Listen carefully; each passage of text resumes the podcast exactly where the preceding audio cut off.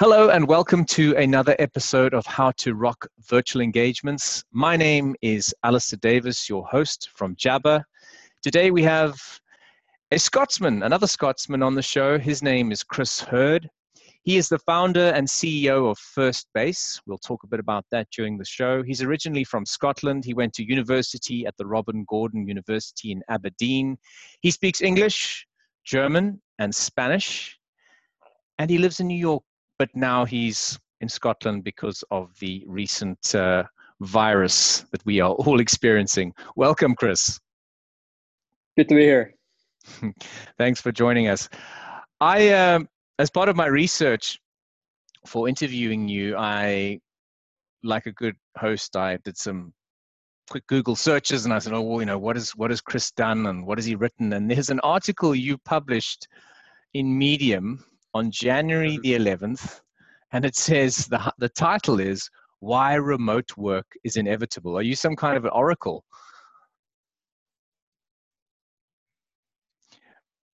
Could you read into the future, Chris?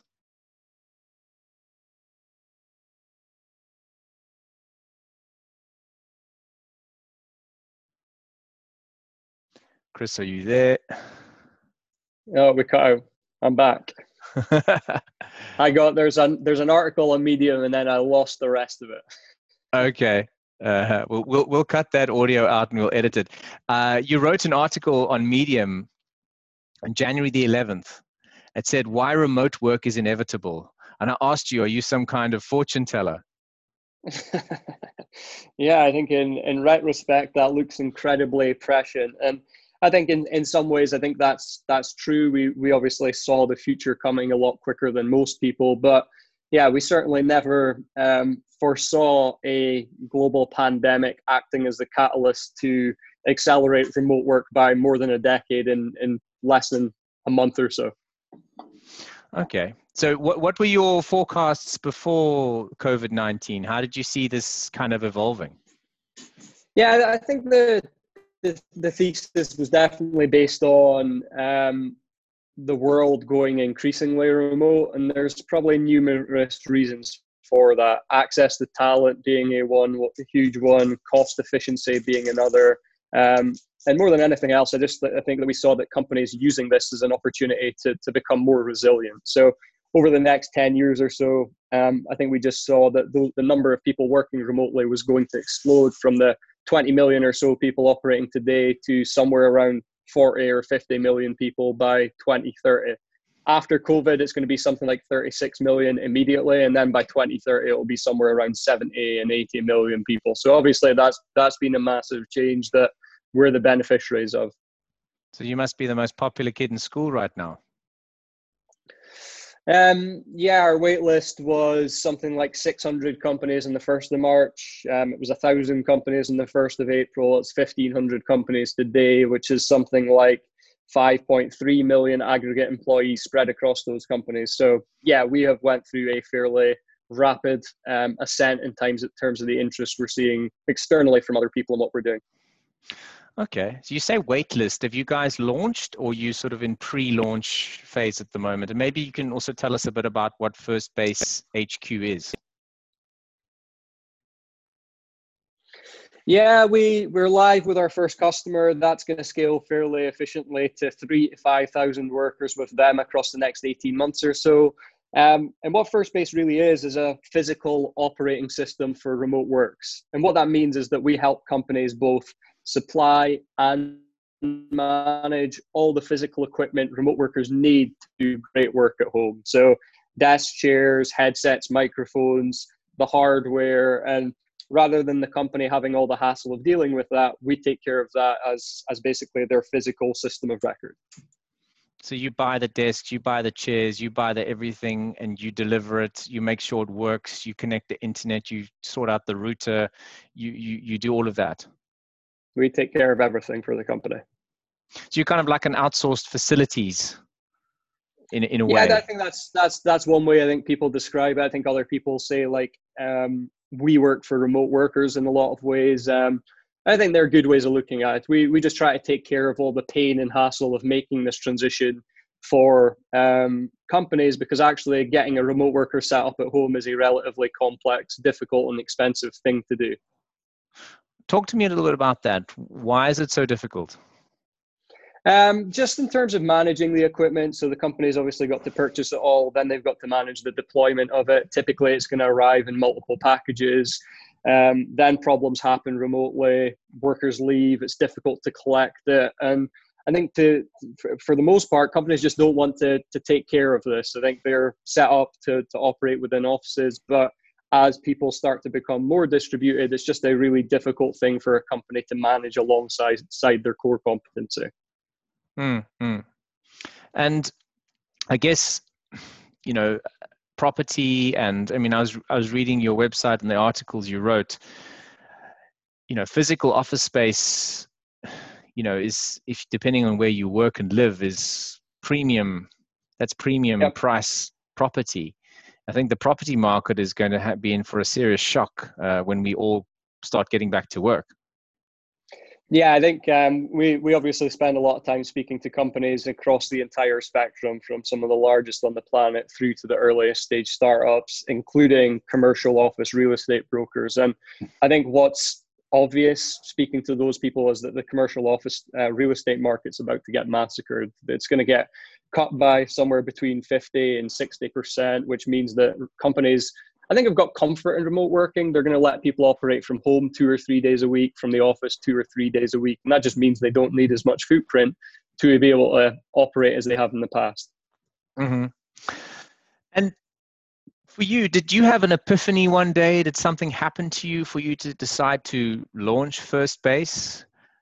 You know, why why did you go down this road? I, I see you studied architecture and you've worked for various various organizations, but did you just have a hunch that this would be an opportunity or did something happen to you in your professional life that sort of pushed you down this road?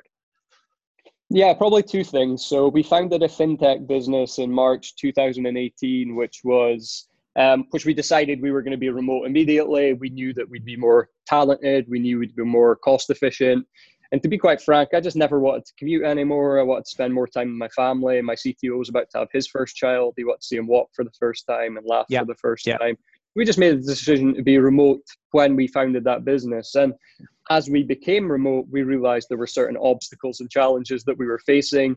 Um, less so with the software side. I think there's great products there that enable remote work, more so with the culture, experience, and aspects of human connection. And for us, that started on the level, the sort of foundation of that experience with the tools and equipment that you were using, um, and we just wanted to solve that problem before the team started to scale up. Because personally, I'd experienced how expensive it was to get my team set up, how time consuming it was.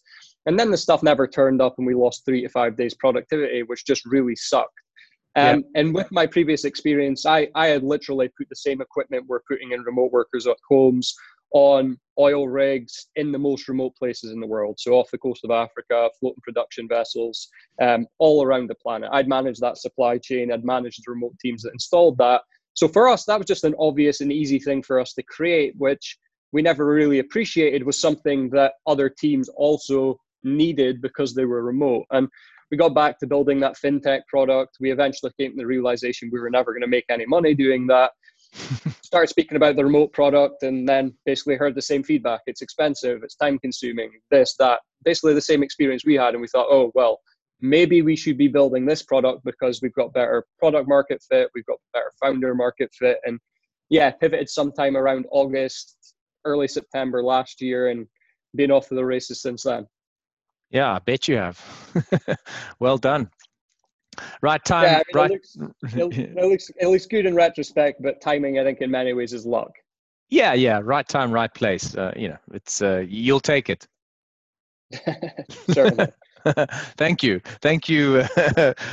yeah. So you also wrote in, in your article the distraction factory.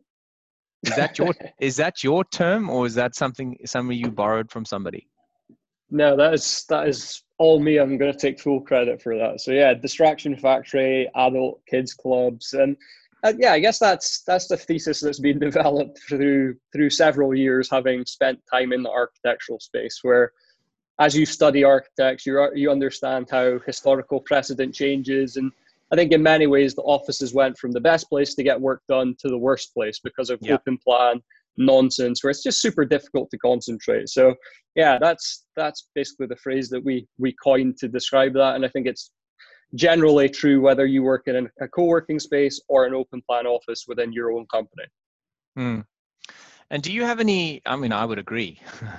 I work remotely and I work on my own, and you know, I put my headset on and some meditative music and you know, I can get quite a bit done. Obviously now I've got my three and a half year old son who barges in and says he wants a he wants a volcano or something, then I have to make the volcano or or not. But you know, generally working on my own remotely has been a, a great productivity uh, saving mechanism.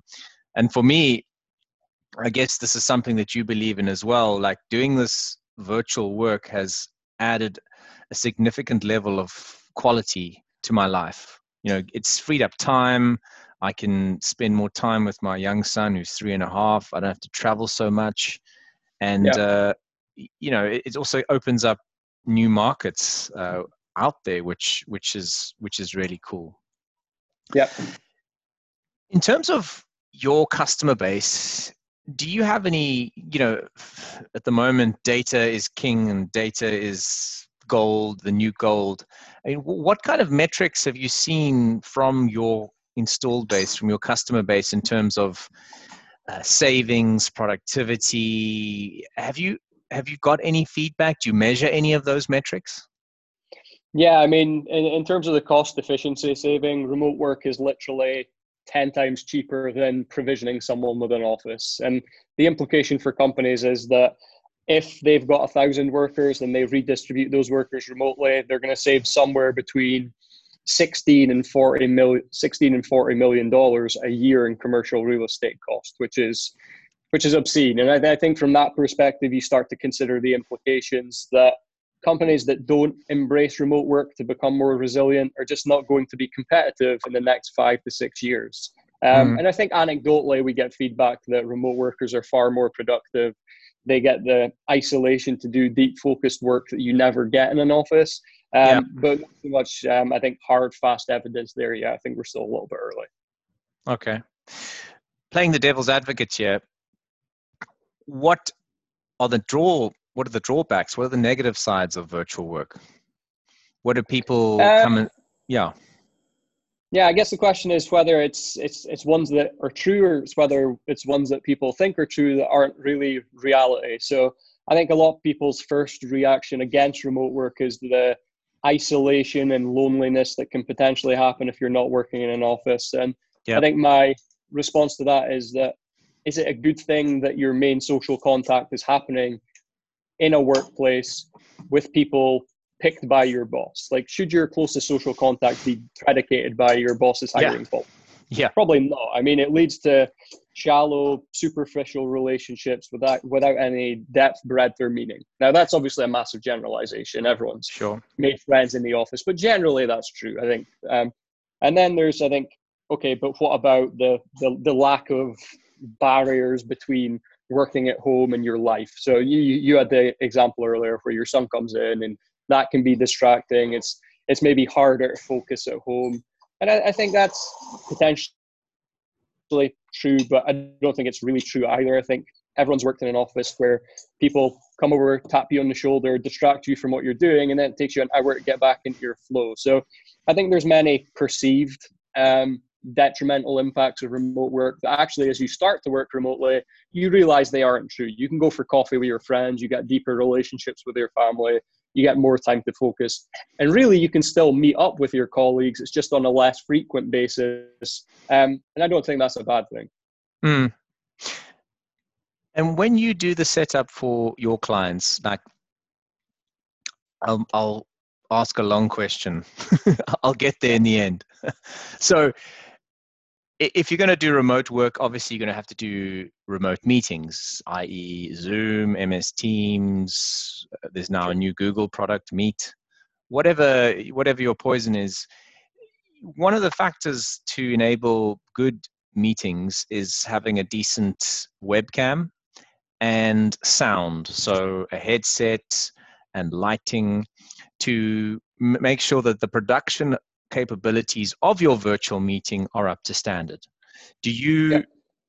do you guide customers along those lines? Do you tell them that look, if you want to do this, you you need to have an X uh, spec machine, or do customers say what they want, or do you guide them? Um, both is probably the right answer. So we obviously give them generalizations as to what the best practices are. So to your point, a webcam that's that's high quality, a headset, a microphone, so they've got high fidelity and they can increase quality of communication and collaboration. The right type of furniture that's ergonomically correct, that's regulatory compliant. Their workers aren't going to get injured at home, um, and we'll work with them to obviously figure out that um, perfect setup for them um, but we're certainly going to recommend certain things because um, we we know both from what we're, we're doing with customers and in our previous experience what um, the right tools and equipment are to be able to work well remotely. Okay. And so your your cost model, in other words, how people pay for your service is a month to month. You have a, a fixed contract, 24 month. You amortize the costs of what they're buying. Yeah, basically all those things. So yeah, rather than them having the high upfront cost, we let them pay for this as a monthly subscription over that um, period of time which they stipulate. So for some companies that might be 24 months, others it might be 36 months, and yeah, we we just let them be far more cost efficient and operationally efficient as well. So customers can rent to own, and eventually over time they would have their own. This is their kits, their computers, their desks, everything. Yeah, that, that's that's one model. I think the preference for other companies is that this just lasts in perpetuity and they don't have to manage the back end of it. So we obviously manage the upgrade of that and really create a system of record um, for their entire fleet. So we know when Jeff Smith needs his laptop upgraded. We know when Mary Smith needs a new chair and all those things. And we're just going to manage that in the back end without the company having to do anything. And they just pay that monthly subscription for us to take care of it. Okay. So it's it's just the physical stuff. You don't you don't manage the the software. Um, we we take care of the installation of that for companies. We'll we'll probably um, see where that goes in the next eighteen months or so. But yeah, very much predicated on the physical workspace um, today. And which countries are you operating in? Where can you enable your service? Across the US and the UK today. Okay, so you your plan is to move to as many countries as possible, I guess, as soon as soon as. Yeah. Okay. And what is your ideal client that you you look for, or typically? Yeah, we're we're mostly focused on large um, enterprises, um, banks, credit ratings agencies, those types of businesses. And yeah, I think we've we've seen great interest from those areas because it's something they they really struggle with. Okay. No, I mean, when I went to your website to ask you to come on the show, your the the beauty about your product is it's quite or your service is quite simple. It's it's it's mm. it's like oh i get it.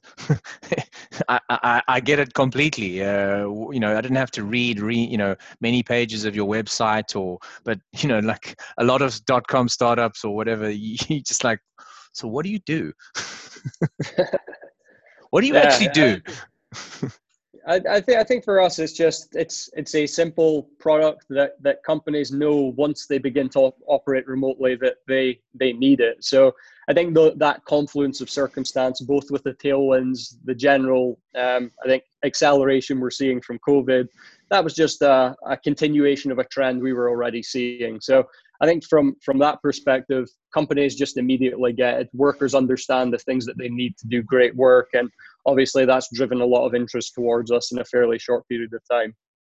Okay, perfect. So, what would you like to say in, in closing to your, your to people listening to this if they'd like to reach out to your company or work with you guys or partner with you guys? What would you what would you say as, a, as some closing comments? Yeah, I think for us, it's just about how how can we be helpful at this time. I think a lot of companies have been thrust into remote working who weren't necessarily prepared or um, didn't have the capacity that they should have had for being able to operate this way. So for us, a lot of what we're doing right now is just more an educational piece. How can we be helpful as companies have been um, as I say, fallen into this. And I think longer term, how can we help them develop a great remote work strategy that lets their workers be safer, more comfortable, and productive at home than they would be in an office. So that's that's basically where we are today. I think we're beginning to see light at the end of the tunnel with respect to this first wave of, of COVID. And I think as as we start to make it through that, companies are going to really lean heavily into developing that capacity. So if we can help with that, um, anyone feel free to drop me an email at chris at firstbasehq.com or um, reach out to me on Twitter or, or register for a demo of our website, and we'll be happy, I think, to, to help companies make that transition as we progress. And I think hopefully we don't see another wave of this, but I think the, the reality is we're probably going to on the back end of the year as the weather starts to turn. And I think by that point, companies obviously won't have the same um, mitigation in terms of why they weren't prepared as much. So, yeah, here to be as helpful as we can be because I think a lot of companies um, just aren't sure where they're going or, or what they need to be able to operate this way. Yeah, yeah. Okay, pretty simple. As I said, your service is like dead easy to explain, and I think the the benefits are are clear for for anybody out there. Thanks very much for coming on to the show, Chris. I wish you uh, success. I don't think you need a, a lot of well wishes at this stage because you guys will be flying, but uh, all the best for the future. Yeah, likewise, Alistair. Appreciate your time. Thanks, Chris. Cheers.